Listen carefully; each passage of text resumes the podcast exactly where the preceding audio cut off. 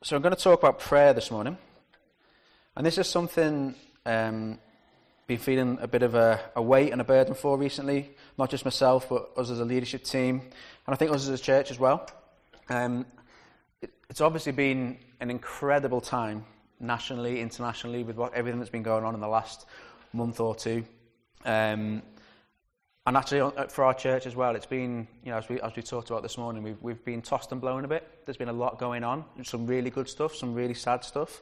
Um, we've, we've seen some family tragedy, we've seen some bad news, um, we've seen some new life, um, we've seen healing, we've seen people getting jobs, we've seen surgery, we've seen, we've seen some really dramatic stuff actually happening just within our church body, alongside everything that's been going on on the sort of national scene every time we switch the news on. It's just been a little bit of a roller coaster. And as a leadership team, several times now, we've each been stirred by prayer at this time. Um, constantly just being drawn back to our knees and crying out to God, whether that's for peace or for healing or for safety or comfort, but also for thankfulness and praise as we've seen God answer so many prayers as well. And I think we've already seen a little bit of the heart of some of the stuff we've been feeling through different words and pictures and prophecies people have brought. But I just wanted to earth it really this morning um, with some teaching as well and just talk about where I think God might be directing us as a church. And for me, the key challenge, I've been struck firstly by the power and the need for prayer, which you know we might say is nothing new, but also struck by the priority of it. That's what's really been nagging at my, my heart recently. Um, and recently, we've had almost a constant cycle of responding to big issues by praying, which is great. That's what we need to do when something big happens. We need to respond in prayer. But it's actually led me to analyze and think about my own prayer life and maybe realize that I probably haven't been getting my priorities right in my prayer. And maybe some of you might feel the same this morning as I speak. Um, and we've had a couple of pictures. This one Chris has brought, he heard it um, at a, uh, a conference about actually, so often as Christians, prayer seems to be our last line of defense. So when we're under attack, we line up everything on the goal line and we try and keep whatever the bad thing is out. And it's a last line of defense. And it's a kind of desperate, desperate prayer they, at the last moment. And the challenge was actually, we need to be more attacking in our prayer. We shouldn't be leaving it to the last minute, standing on the goal line, hoping that the devil doesn't score a goal. But actually, we should be pushing forward in prayer prayer should be our priority. We should be pushing up the pitch and using it to move forward. And then, secondly, Guy, uh, I read this one, uh, Corrie Ten Boom, very famous uh, Christian lady, um, and she sort of thinks of life as a car journey, and, and that challenge is, is prayer our spare tyre, or is it our steering wheel? So again, it's a similar sort of image. Is prayer something that we rely on? We dig out of the boot when something goes wrong. We, we desperately grab for it and try and stick, stick the spare tyre on when things have, things have not gone quite our way? Or actually, are we praying ahead? Are we, is prayer our priority? Is prayer steering and directing our whole lives? And these things have really resonated with me. I don't know about you guys over, over the last uh, couple of weeks and months. And actually, uh, the more I think about it, the more I think it's amazing how many times I have tried to get through life on my own wits, on my own strengths, and then when it all comes crashing down, then I turn to God. and then I pray desperately. And I think some of this is bad habits I picked up from my youth guy. Um, I don't know if anyone got a story like this. This is just this is just something that sticks in my brain. When I was young, I was a goalkeeper. Unfortunately, I didn't grow tall enough to be any good. Um, but I remember one time I got this new pair of goalie gloves, goalkeeping gloves. I was so excited by them. They were, they were like my pride and joy. I didn't pray for them. I didn't ask for them. I never asked God to provide me with these goalie gloves. I just, they turned up one day and I had them and I loved them and I idolized them. They were the best things I had, the best piece of football equipment I'd ever had. And I went and played in goal for my school, had a good game, got home, opened my bag, my gloves weren't there. They'd gone. I'd, I'd left them. And I was so desperately shaken by this in my 11 year old mind I just couldn't get my head around. I'd lost my goalie gloves. And so I prayed, and I prayed, and I prayed. And, and I, just such childish prayer, but I was just so desperate I wanted to find these gloves. Uh, and then the next day I went back to school, and hey presto, they were there. They were in the changing rooms, and everything was all right again. And I moved on my life without even saying thank you to God, frankly. I just, my, my, my crisis was solved, on we go. It's a really silly example, but actually, for some of us, and for me at times, I think that's pretty much the pattern of my life sometimes. Um, and I've made the same mistake again and again with much bigger things. Things where there have been big issues in my life. It might be a new job or a new house or a family issue. And I've not prayed for it ahead. I've not made it a priority. I've not thanked God for it. But when it's gone tumbling down, then I've turned to God and gone desperate, desperate, desperate, prayer, prayer, prayer. And then when it's all been okay again, I've forgotten to even say thank you to God. I'm sure all of us have a prayer life to speak of. Some of us it will be healthier than others, but um, I do think for a lot of us it's possibly more reactive than proactive. And that's what I want to get at this morning.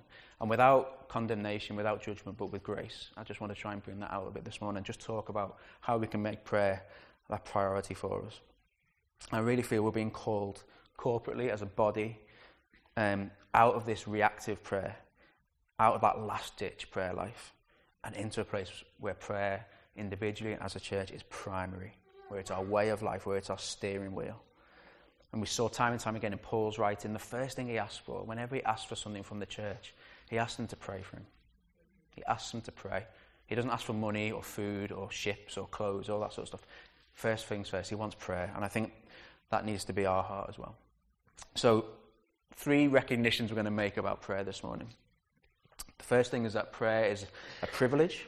Second is that prayer involves asking. And the third thing is that God is sovereign. So we're going to just work through these together this morning. Click on go. Thanks.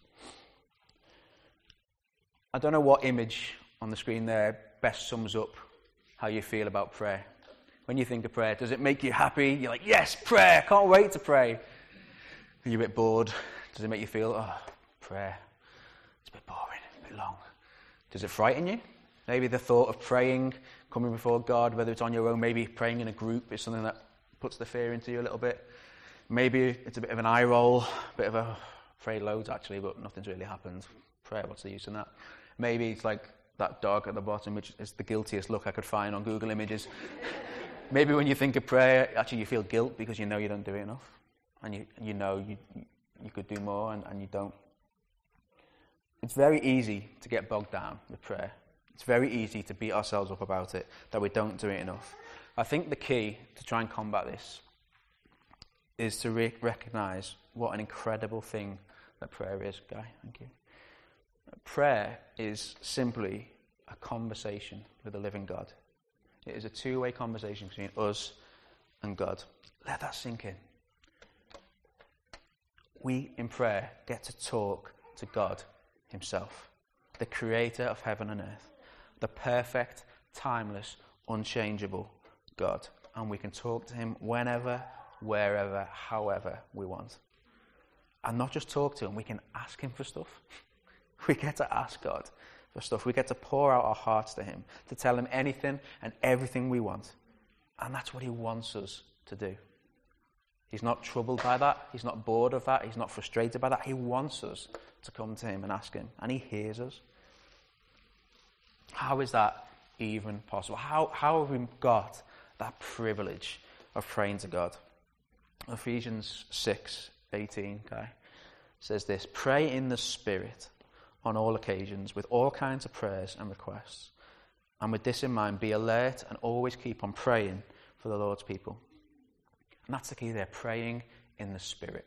That's how it's possible. Let me unpack that a bit. Jesus teaches us very specifically in, in the New Testament. He actually teaches us how to pray. He doesn't teach us how to do many things, actually, Jesus. There's not many examples of Jesus specifically saying, This is how you should do that. There's a couple, but not many. But prayer is one of them. This is how you should pray. And it starts with Our Father in heaven. Our Father. Prayer, as Jesus teaches us, starts with addressing God as our Father. And we do it almost every day. Those who are used to praying, we're used to saying Father, this, that, the other, Father, this, that, the other. It's quite natural to us as Christians. But the reason it's natural to us is because of that last verse in Corinthians that the Spirit makes it possible. When we pray in the Spirit, we're able to address God as our Father. Look at Romans 8. Next one, please, Guy. This is Romans 8:15.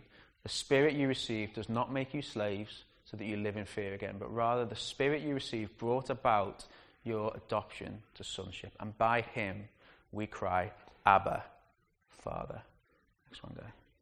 Abba, Father. I could see Guy, Guy could see the next slide. He was rolling his eyes before he'd even pressed the button on that one. Do you want to press the next one, Guy? Abba Father, there we go. I couldn't resist that one. I've got my, I did check the Greek. It is. Uh, um, when we pray by the Spirit, it is the Spirit enabling us to address God as our Father. That's what that verse says. We can't call God Father without the Holy Spirit. And that's what He's doing for us. And Abba, it kind of means Papa. It's like a, it's like a, a loving expression for our Father. It's like, it's not just, it's not saying Father, you know, it's not a formal greeting of Father. It's, it's a, a loving, loved, safe greeting. It's Abba, Papa, Daddy. That's the privilege we have. As we pray in the Spirit, we pray knowing that He is our Father. And to know that He is our Father because the Spirit has brought about that sonship. But who is this Holy Spirit? How has He made it possible? Take a, quick step further back. The Holy Spirit, we look at the four points there. That's our way of explaining the gospel um, that uh, God loves us, is the heart. We have sinned, is the, is the X. Uh, Jesus died for us, is the cross. And then what next is the question mark. Actually, we believe that after Jesus died, he rose again. He beat death. And then he appeared to his disciples for, for several days afterwards.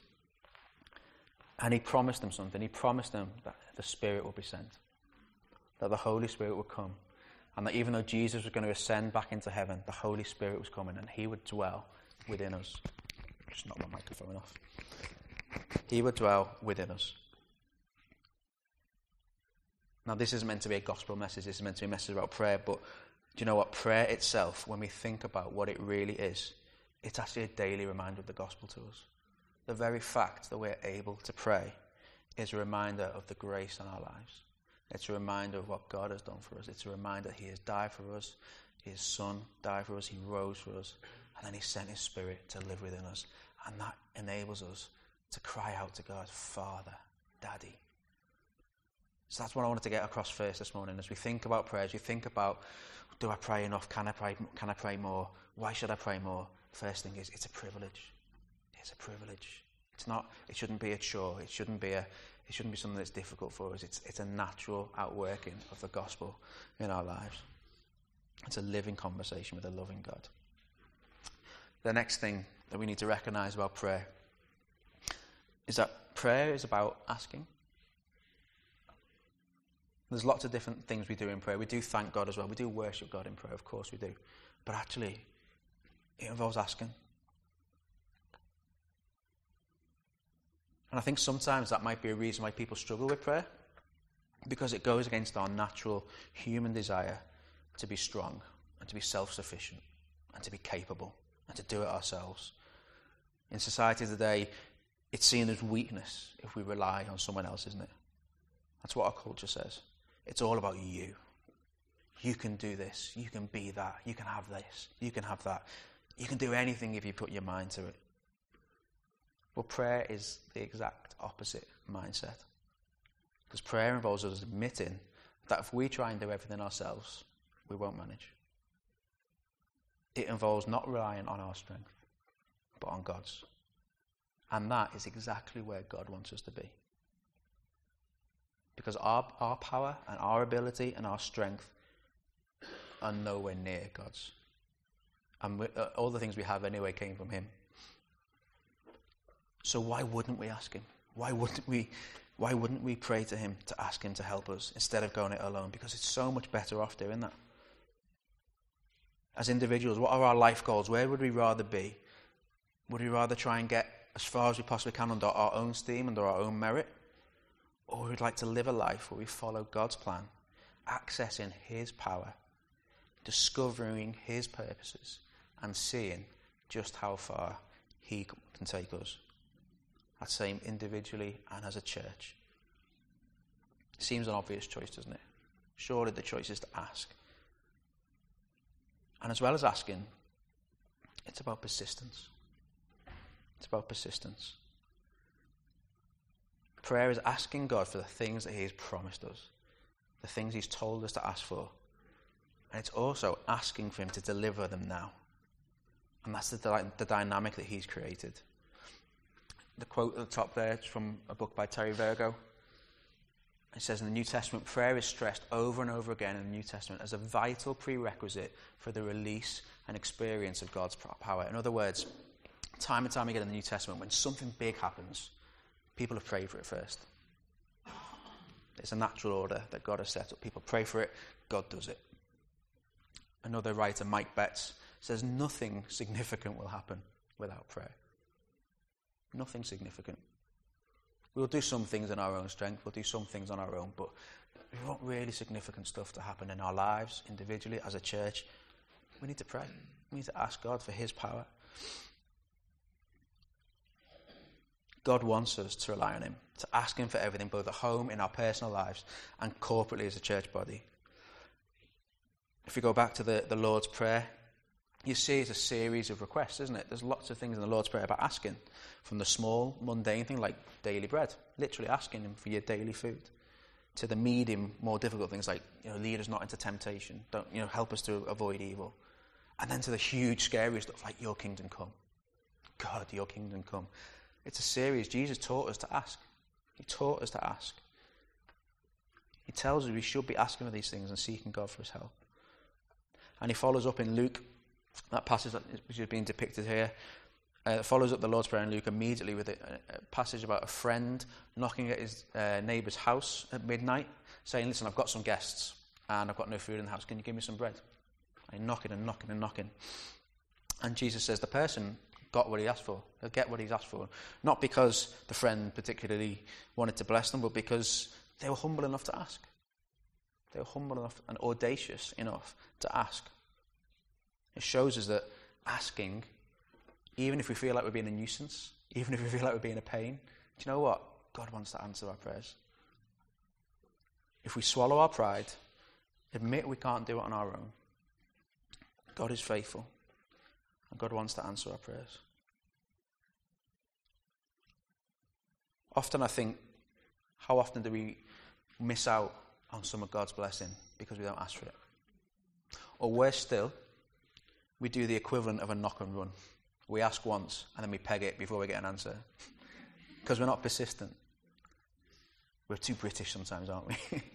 too polite. We don't like to ask more than once. I know I'm this, I'm like that. But Jesus talks about persistence. It's a brilliant story. If you click the next one, please, Guy. This is in, in Luke let me read this. Jesus told his disciple a parable to show them that they should always pray and not give up. He said, In a certain town there was a judge who neither feared God nor cared with people, uh, what people thought. And there was a widow in that town who kept coming to him with the plea, Grant me justice against my adversary. For some time he refused.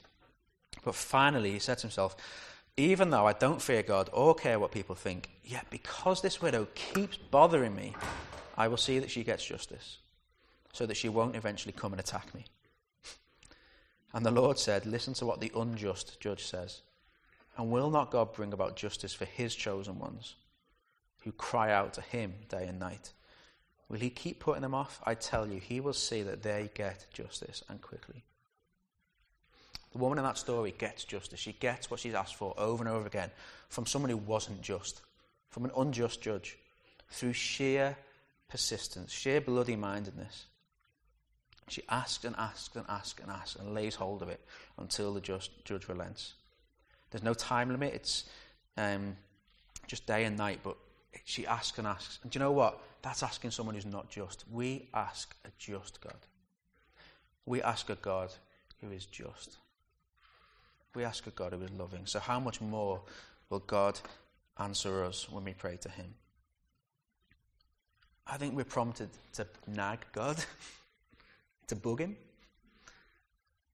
to ask Him over and over, to not be too proud and self reliant, to not be too stubborn, but to recognize that He can do more than we can. And if He hasn't done it the first time, we keep asking and keep asking and keep asking. It reminds me of, of kids. You know, kids are probably the best salesmen in the world because they will not give up until they have got what they want. I know my, my, my, my two. They will ask and ask and ask and ask and ask and ask and ask until eventually me or Debbie snap and go, okay, just have it. Just have it. Whatever it is. Put the telly on. You know. they will ask until eventually patience breaks. And in prayer, do you know what? We need to be like that with God. We need to be tugging at his sleeves. We need to be believing that the promises he's made are true. And we need to be pleading that he'll bring them to bear. God, you said you'd do this. Please do it, God. God, come on, Lord. Come and do it. Please. You said you'd do this. Your Bible says you can do this. Will you do it, Lord? Will you do it? Please do it. Do you know what? It's what we did with Fee. And Fee recently had cancer. We didn't just knock on the door and say, God, do you mind? Could you possibly try and heal Fee from cancer? It'd be great if you could. Thanks, bye. Didn't, did we? We prayed and we prayed and we prayed and we prayed and we tugged at God's sleeve and we asked. Because that's what He wants us to do, to humble ourselves. And He wants to be the one who provides for us.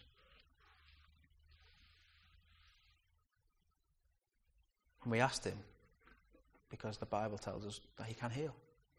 The Bible shows that He can heal. We wouldn't have asked Him if we didn't think He could. But He wants us to ask, and we did. We recognized our standing as dependents. We recognize God's standing as a powerful, loving Father, and it opens the door for us to persistently ask for Him everything we need. That's what He wants from us. Remember that, part, that passage in Ephesians again. Pray in the Spirit on all occasions with all kinds of prayers and requests. And with this in mind, be alert and always keep on praying for the Lord's people. Always, always, always. Keep on doing it. Keep on doing it. Don't be shy. We mustn't be shy as a church. He wants us to keep praying. The next one, please, Guy. The counterpoint to that. The need to be persistent is the third thing. Recognizing that God is sovereign. Being persistent doesn't mean being spoiled or naive. Do you know what? Sometimes we will pray persistently. We'll ask and ask. And the answer might not be no. It might, might be no. Or it might be not yet. Or it might be an answer we simply weren't expecting in a million years. If we go back to the Lord's Prayer again, Guy, probably the most important thing we ask in the Lord's Prayer is Your will be done. Your will be done. We pray with faith, we pray with hope, but we also must pray with the understanding that God's ways are higher and greater. That we, in our earthly lives, we see only in part, but God sees the full picture. That we see only the present earthly things, but God sees the fullness of time, past, present, future, in earth and on in heaven. And you know what? That's exactly how it should be. It should comfort us to know that we are praying to a God who knows and understands immeasurably more than us. It should comfort us. So many criticisms and frustrations with God stem from a wrong perception of who He is. People want to reduce God to be someone who thinks like them, who acts like them, and wants the same things as them. Do you know what? I couldn't want anything less than that. I couldn't want anything less than that. I don't want a God who thinks like me. Who acts like me and understands things like me because that God would not be worth praying to. That God would not be worth worshipping. It would be a complete and utter waste of time. We pray knowing that God is sovereign. We pray knowing that our prayers are being heard by a supreme, powerful, all knowing, all seeing God. A God who loves us, who blesses us, who cares for us, but also a God whose plans are higher and greater than ours. We are free to ask. We are free to persist. It's what He wants. He wants our reliance and our devotion and our dependence. But we must also recognize where we end and where God begins. And part of praying and asking and understanding and relying on God is that we might not get the answer that we want or expect, but we accept that God is God and that He knows best. I loved when Fee sent her email out announcing that her cancer was gone. There was loads of brilliant responses. People just responded in so much happiness and joy and faith. But Jim sent a response that just I loved it. Um, and he said this. This was Jim's reply. Sorry to quote you, Jim. Being really honest, just what I expected. God is so good and faithful. We don't just pray into the air hoping for the best, but we have expectations that God will do what He says. Amen. I love the faith that Jim has. He prays expectantly. He prays believing that God is who He is, and who He says He is, and will do what He said He did. But you know what? I do know Jim a bit. And I know that he has experienced highs and lows in life. He's married to a Liverpool fan.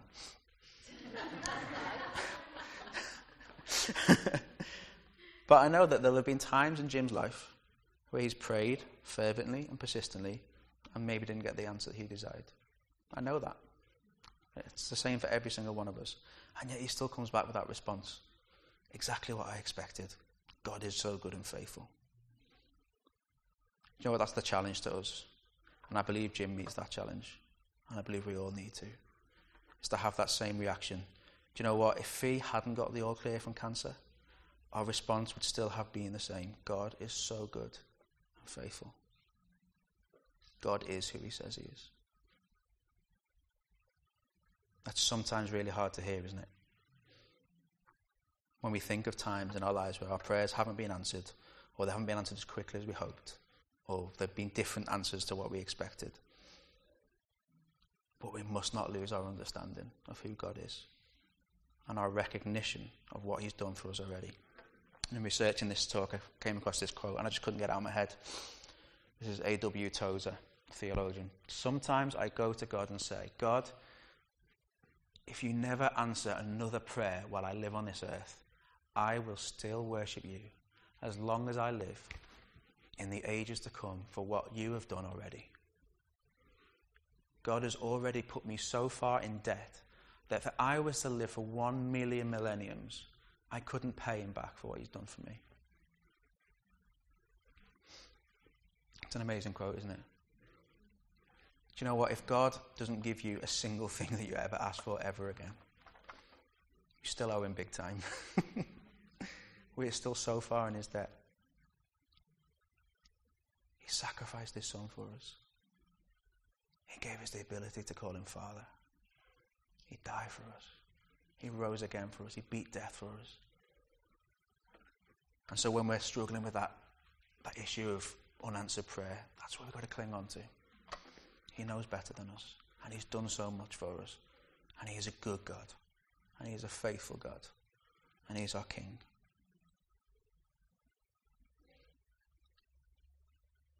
I hope that's an encouragement. Okay. So, how to finish us off?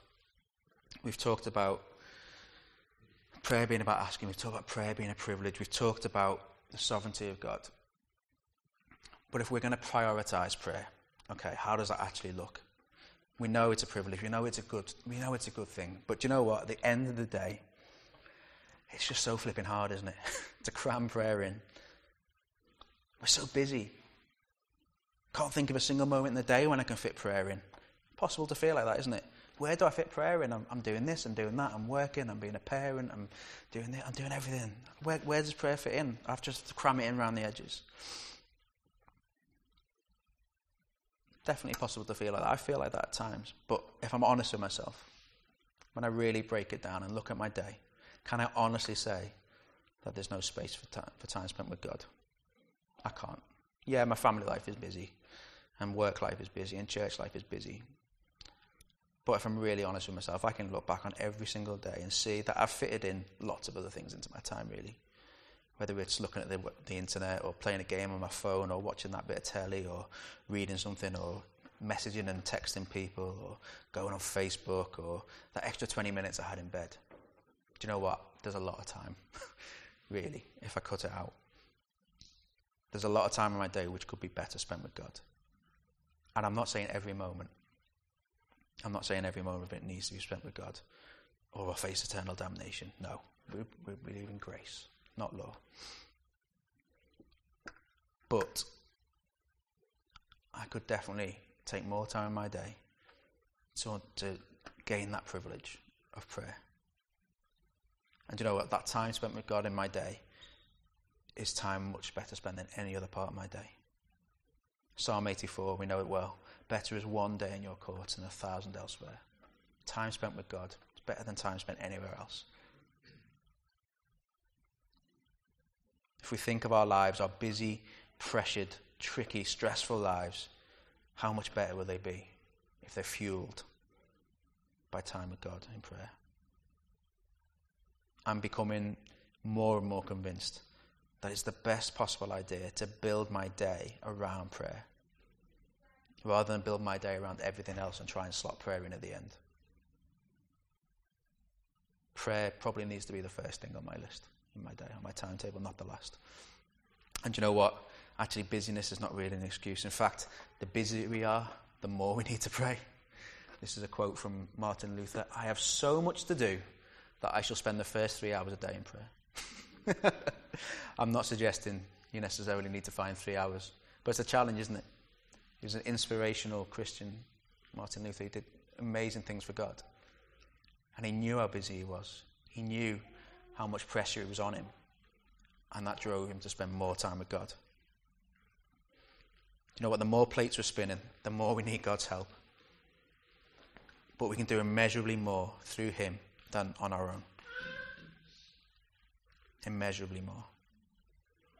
So I kind of challenge us to analyze our lives and to reorientate around prayer so that it's what fuels us, not what, not what is, is squeezed in at the edges. That means prioritizing a home, whether you're single or part of a family or married or what. Is your house a prayerful house? Is your house a place where prayer takes some form of precedence? Is prayer there in your daily routine? How easy do you find it?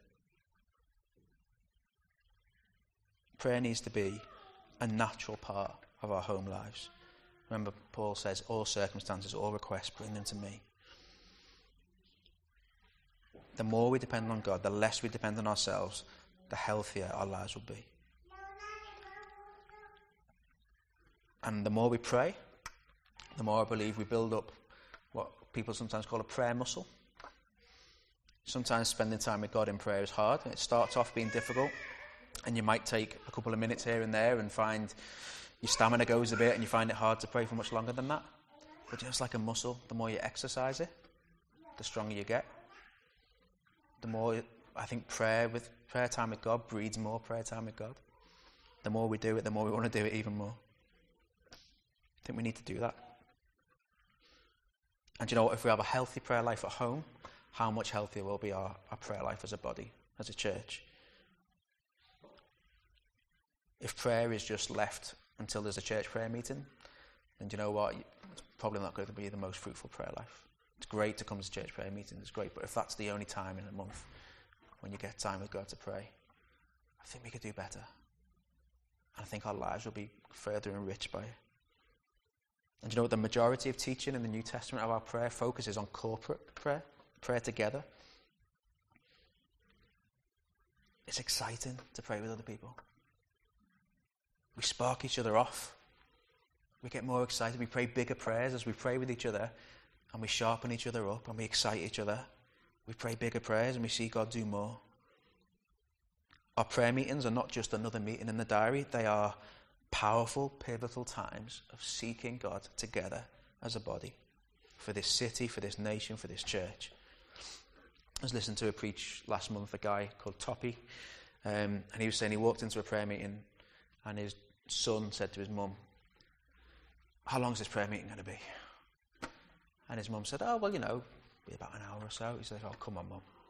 You know what dad's like. He's like fire. When he starts praying, he sets everyone else in the room on fire, and then it just goes on for hours. and Toppy was like, Do you know what? That's not a bad prophetic word. I'm quite happy with that one. um, I'd love us to be a church that sets each other on fire with prayer. I'd love that. I'd love that as we gather, gather together, as we get into our prayer times, that our prayer breeds more prayer and more prayer and more faith and more expectancy and more hope. And we see more, and the more we pray, the more God, I believe, will, will move and answer. That's, again, the pattern of the New Testament. Prayer, then God does something. Prayer, then God does something. Prayer, and God does something. I believe it's the same today. If we prioritize it. But we need to prioritize it. So that's the challenge today. Again, it's in grace, it's in love. It's not, I don't want to um, beat people up about this. I don't want to make anyone feel condemned. I want to inspire us to the privilege of prayer and the possibilities that come with it. So, just some quick, very quick um, practical ideas. How can we get more prayer into our lives? It might be getting up a little bit earlier, 10 minutes earlier, even, and having a quick 10 minutes with God. It might be if you've got a commute to work where you currently listen to the radio or you listen to a podcast or you worship, why not spend that time in prayer? Even if it's just once a week. Use that time for God. If you've got kids, bring your kids into it. Kids' bedtimes, great time to pray together as a family. And again, it, it brings the kids up in a, in, a, in a brilliant way. If you're married, pray together with your spouse. It's brilliant. It's so good. Me and Debbie have taken to little prayer strolls. We walk down to the mystery every now and again. Not as often as we, as we could, but just a little half an hour walk around the park, praying together. It's beautiful. It's a lovely time together. Debbie's reminding me that we sometimes get an ice cream to go with it. Thank you, Debbie. she needs an incentive sometimes. what about fasting as well? Maybe skip a meal, maybe skip a lunchtime at work and spend that half an hour you would have spent at your desk with a sandwich. Take a walk, pray with God. If praying on your own you find hard, why not ask someone else in the church if they want to partner together with you and pray? Once a week, once a month, once a fortnight. A little prayer triplet or prayer partnership. Again, as we pray together, we spark each other off more. And we see, we influence each other, we encourage each other more into prayer. And of course, as I mentioned, our church prayer meetings once a month on a Wednesday night, twice a month on a Thursday morning at 7 o'clock. There's just great opportunities to come and gather together. We're not keeping a register. Okay? If you don't come, you don't come. It's not a problem. But if you're looking for a, ch- a, chance to, to build up your prayer life, if you're looking for a chance to pray together with some faithful people and to seek God together, there's a great chance to do that. Can I encourage you to think about that as well? If we can do some of these things, more of these things, then I believe we'll see prayer become more central in our lives. More central in our lives individually, more central in our lives as a church. And I believe we'll see greater things happen because God is faithful. Because we're doing what He's asked us to do. He's asked us to pray. Our response is to pray and ask Him as He's asked us to do. Let's finish in prayer. You want to stand up?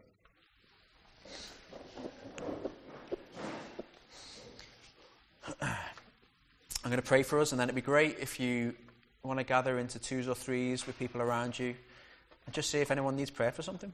If you're someone who, who's got an ailment or, or something, something in your life that you feel you'd like some prayer for, just share it with someone next to you, whether it's someone you know or not. And let's, let's start practicing this together. I'm just going to pray for us. Lord God, I want to thank you for the privilege that we have of coming before you and bringing all kinds of requests, Lord. I want to thank you for your spirit by which we can cry, Abba, Father, Daddy. I want to thank you, Lord, that you want us to ask you.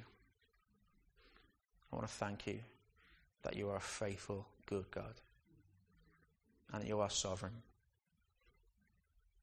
and that your ways are higher and that when we pray to you, Lord, we know we're not praying to a, mu- a moody human being who might give us one answer one day and one answer another.